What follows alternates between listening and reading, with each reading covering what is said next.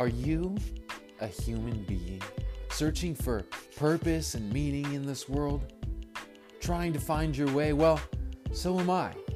And so is my good friend Deion Harrison. Yep.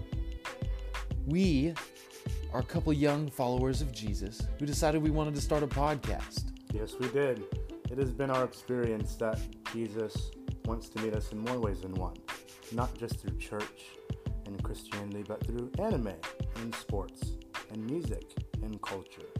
So we decided that we want to talk about some of those things and how they've pointed us to Jesus, share some of our stories, invite some people and talk on the podcast. So uh, if this conversation sounds like something you would like to listen to potentially regularly, well, join us for our podcast, Sons of Thunder.